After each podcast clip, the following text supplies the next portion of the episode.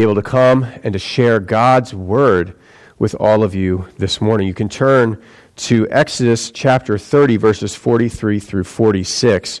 I know that in your bulletin it says Leviticus 1, but as the Lord led me this week, I decided we'd be in Exodus today we still are looking at guess who's moving in. And I have a question for you as you turn to Exodus 30, 43 through 46. And that is if someone was to come to your house or your townhouse or your apartment or maybe your room inside of your house, what would they come to know about you? How might they then relate to you differently based on your home?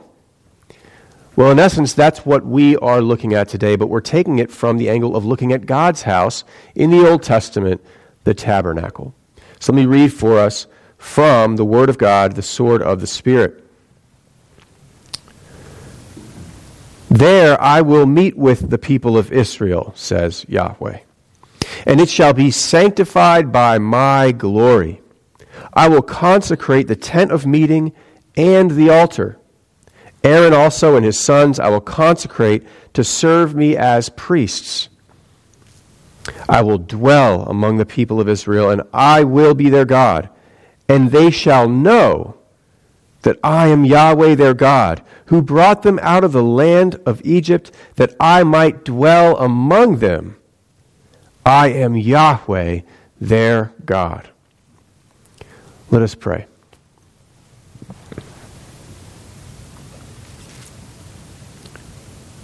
Oh, Father, we believe.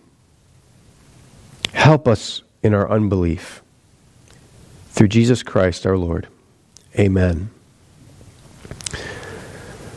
It's probably 15 years ago, I was sitting with a family friend around the dinner table in my parents' home. And he had recently married a Presbyterian woman and was uh, beginning to walk with Christ, maybe for the first time in his entire life. I had really begun walking with Christ only some five years prior. And so we were discussing things related to the gospel. And it came around to prayer. And my friend said, You know, I struggle with prayer because I know I can pray for you know, famines in Rwanda or, or difficult political situations here or there, or for tsunamis in Japan, uh, or, or, just for the, for the millions and millions of people who don't know the gospel. These big things. I, I know I can pray for that because God is so big. God is so awesome. He, he, he's just, you know, un, he's beyond. I can pray for these big things. But, you know, can my girl get into the preschool of her choose, uh, you know, of our choice. Uh, my ankle's hurting today. I just feel like I can't pray to God about that because it's just these little small things, and God's so big. I don't mean to disparage my friend. We're all in a learning process, but but that's he, he's right on one hand, of course. God is high and He is holy and He is beyond. But it's he's also missing something, right? And then on the other hand, and I, I noticed this more in years past, uh, people would wear shirts that say, Jesus is my homeboy, right? And would have a corny picture of Jesus with like a thumbs up or something like that. It's almost moving into mockery, but people who'd wear them often would be sincere. And they were trying to say something. And it, it was more to the effect of God in Jesus is, is lowly and he is humble and he is friendly.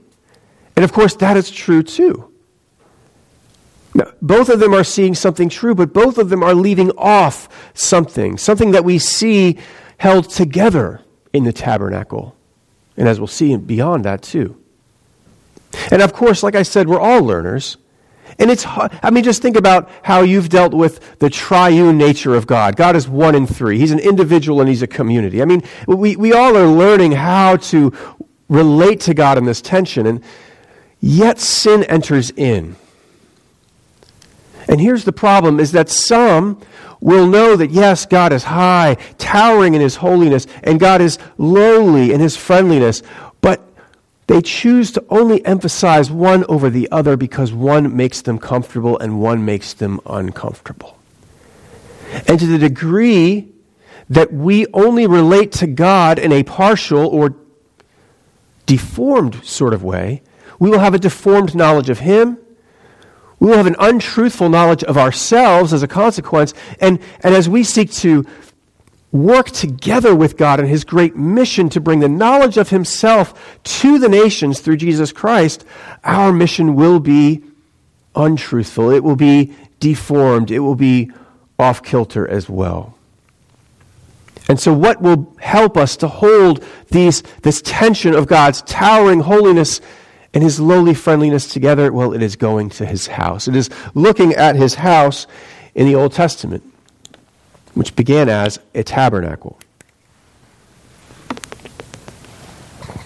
And so today, I want to look at three things. First of all, if you were to have gone to the tabernacle, you would see that God is a king.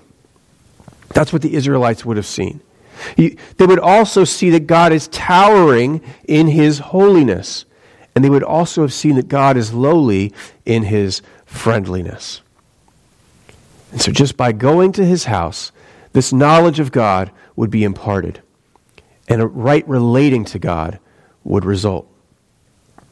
So, let's just consider first that reality that God is a king would simply emanate from this home that he commanded be built for him.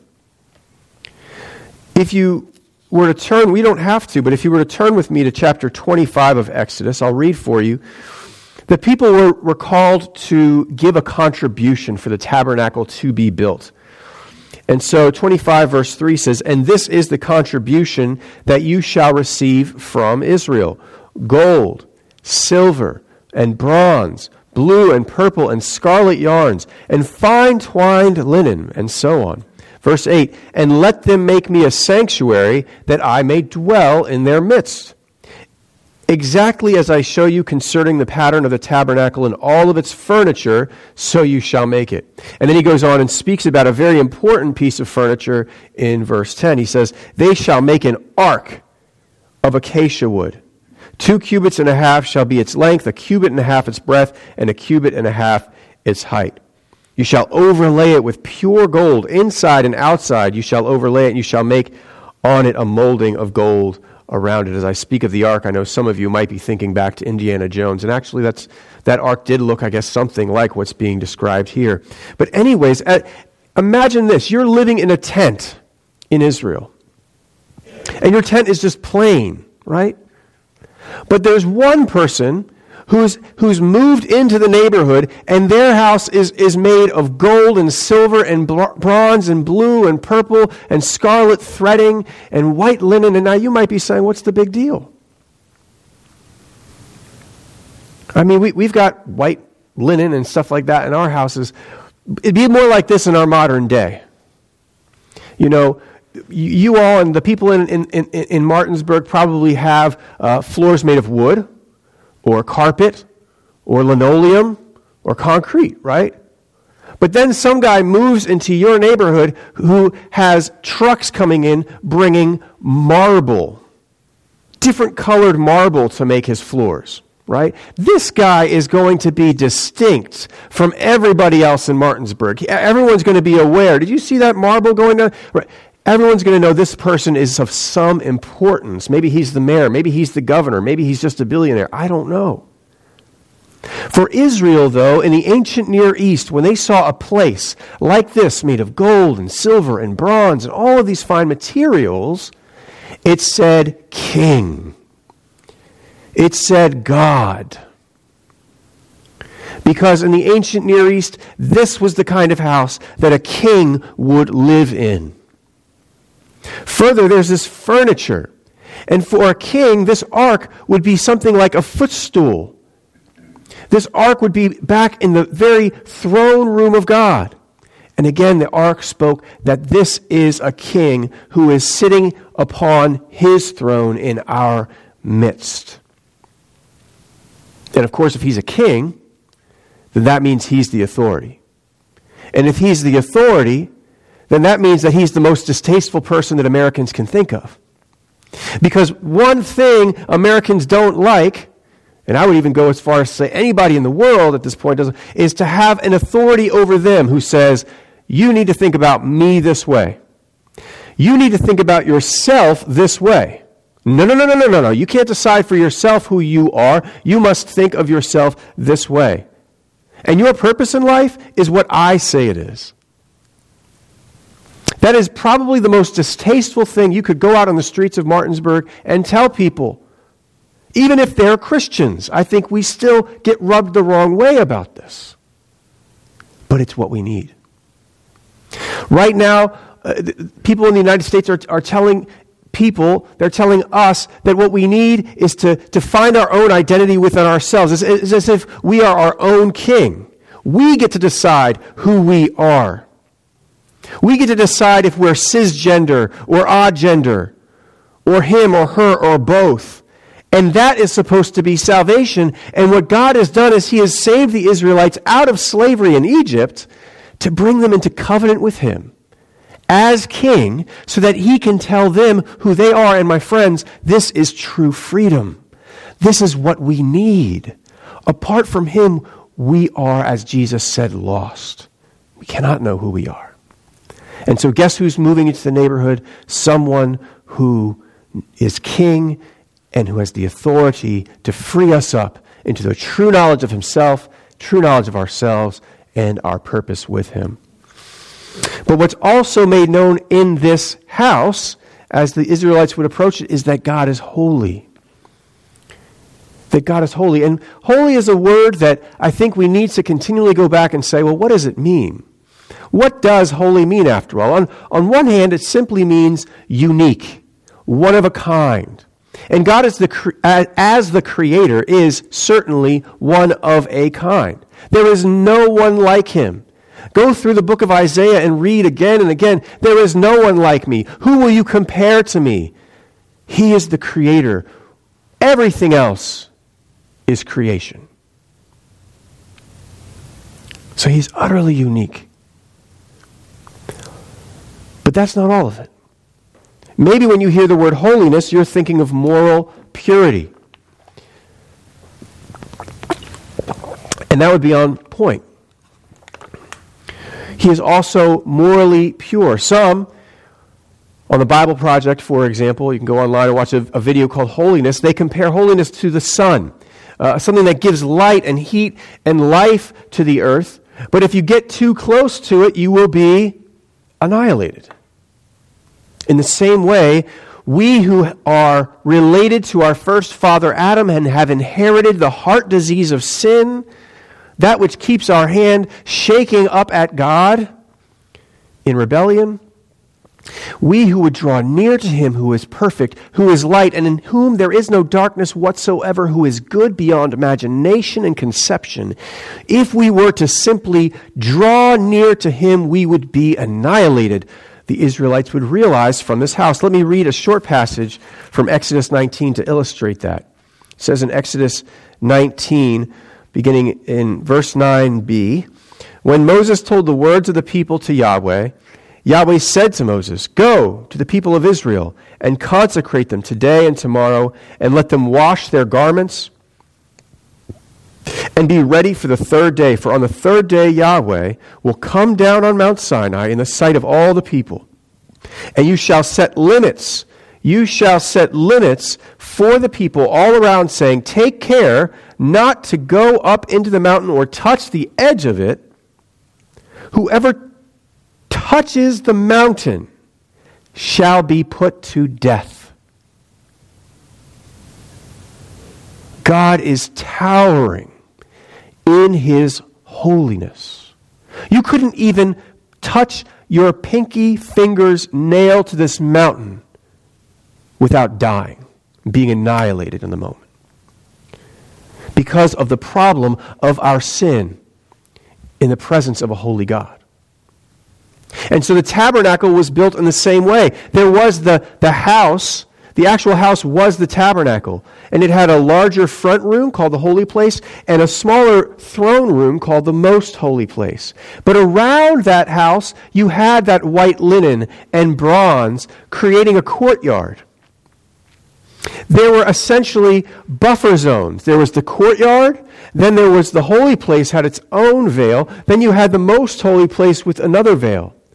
so that nobody in an unclean or impure state, and that's where Leviticus comes in, could enter in casually. And if anybody was able to, like some sort of football player, run through the front door of the courtyard, spin off of all of the priests, duck, and then jump into the most holy place, boom, it's over.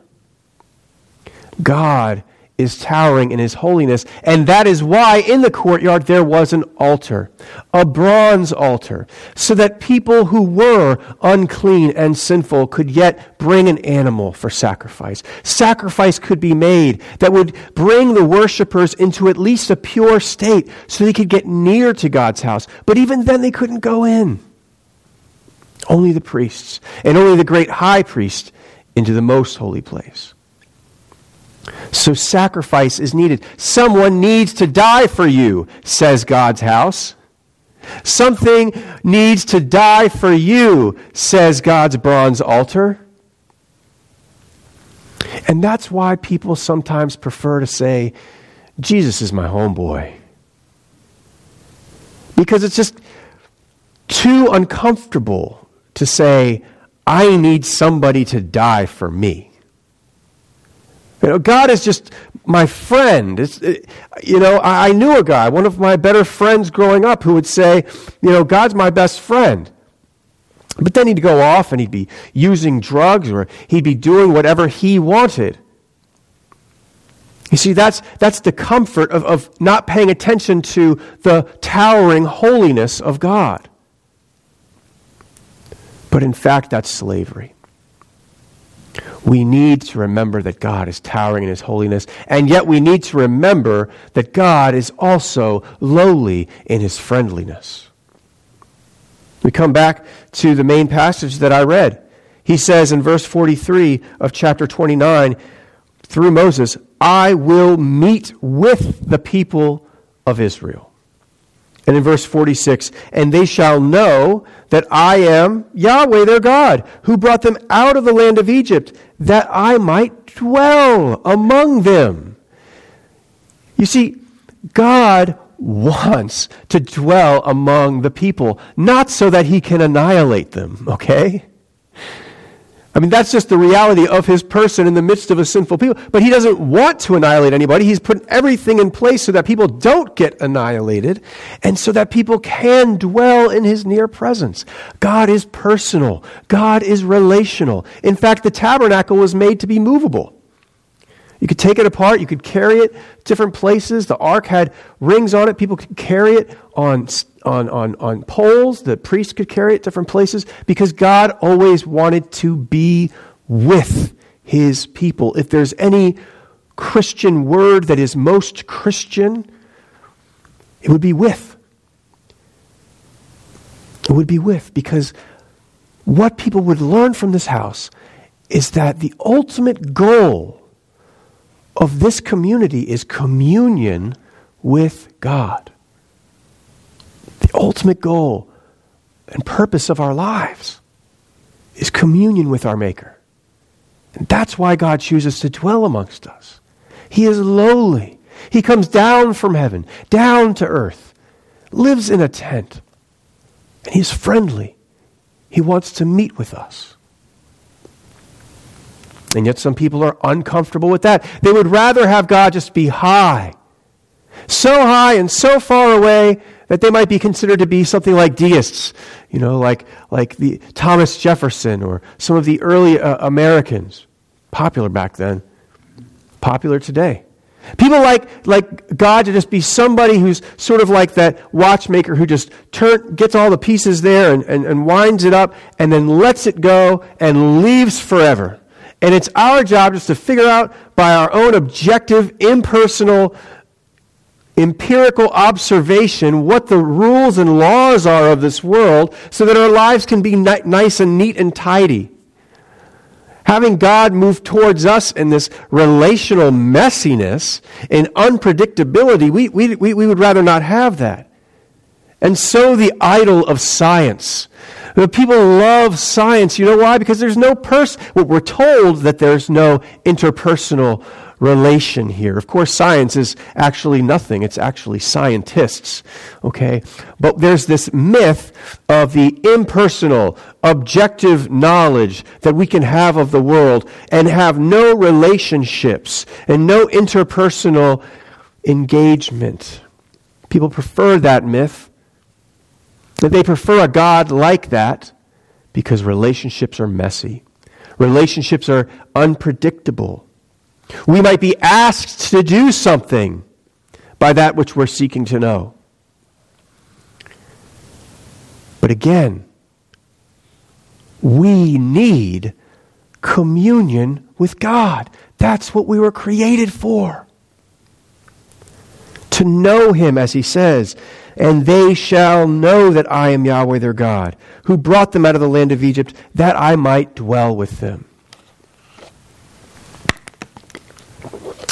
Now, you might be noticing an absence in my sermon today. Maybe at this point you feel like this guy could be preaching in a Jewish synagogue for all I know. There's also an interesting absence in the tabernacle. You go back into the most holy place, the great high priest would come out and say, You know what, guys? There's no statue in there. And word would get out to the Edomites and the Moabites and the Ammonites and the Canaanites and so on and so forth.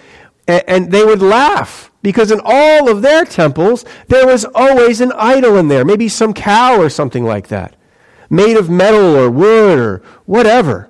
And people would go in and worship that idol.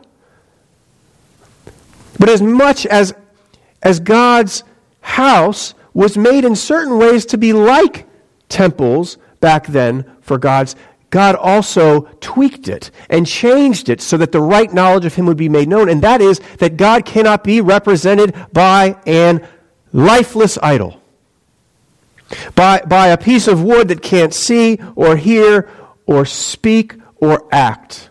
No idol can do that. Only, really, only a human being would be possibly uh, the, the proper creature uh, to actually be uh, somehow the, the very uh, uh, tabernacle of God, you could say. I mean, that just seems ridiculous. But you see, humans were made, it says in Genesis chapters 1 and 2, humans were made in the image and likeness of God.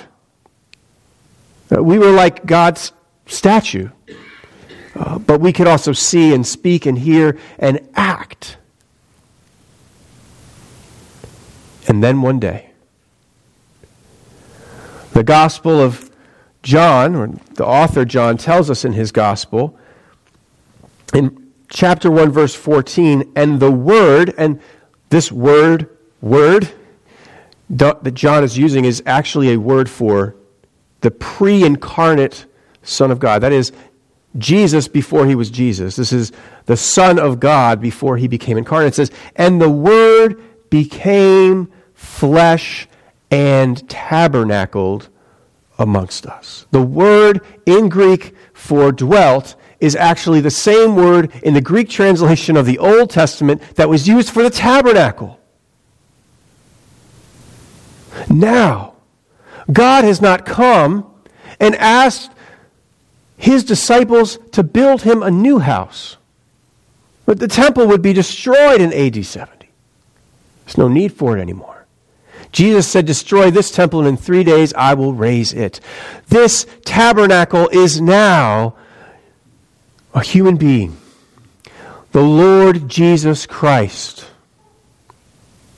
It's as if you would go into the most holy place and the, the great high priest would be astounded because upon the throne would now be a man.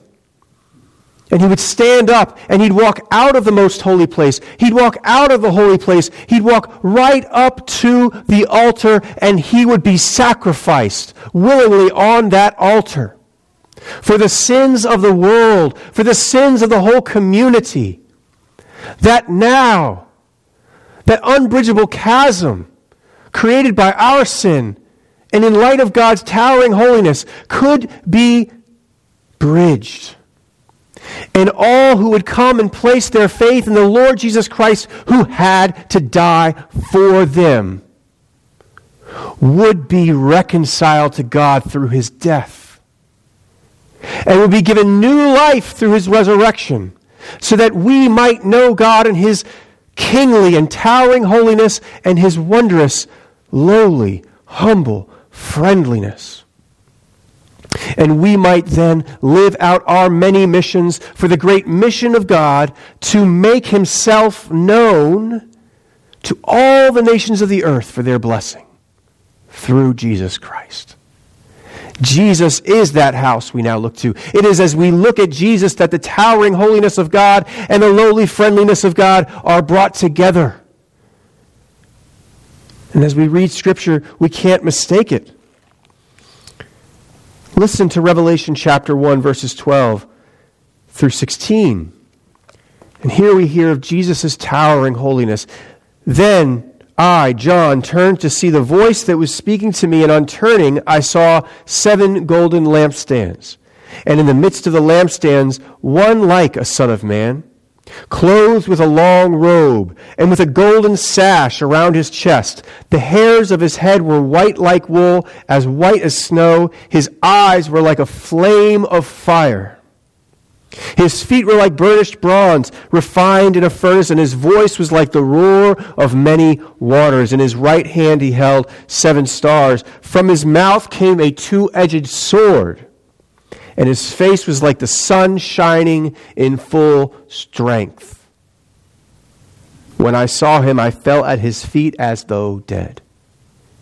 Jesus won in his towering holiness, the King. But listen to what he says to John. But he laid his right hand on me, and he said, Fear not. I am the first and the last and the living one. I died, and behold, I am alive forevermore. Jesus puts his hand on him, he comforts him. This same Lord Jesus is one who is toweringly holy today. He is the same yesterday, today, and forever.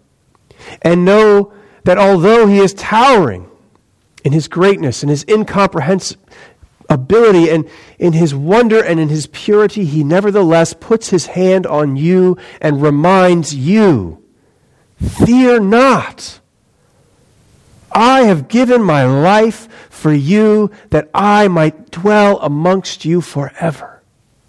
I have given you my spirit as a down payment that what you are already tasting of the presence of God in your life, you will one day taste in all of its fullness, in ways you have not yet begun to conceive. Fear not. I am with you. Let's pray. Our Father, I thank you for the sound of that baby in the back of the church, Lord. For it is only as we become children knowing our poverty, knowing our need, knowing our need for dependence upon you, that we enter into the kingdom of God. Our Father, bring your word as we heard it today into our hearts and help us to be children who accept you in all that you have revealed about yourself so that we might know you rightly. Lord, that we might know ourselves rightly, Lord and that we might participate in your great mission rightly to bring blessing to all the nations of the earth. And we pray this knowing that we're heard. In Jesus' name, amen.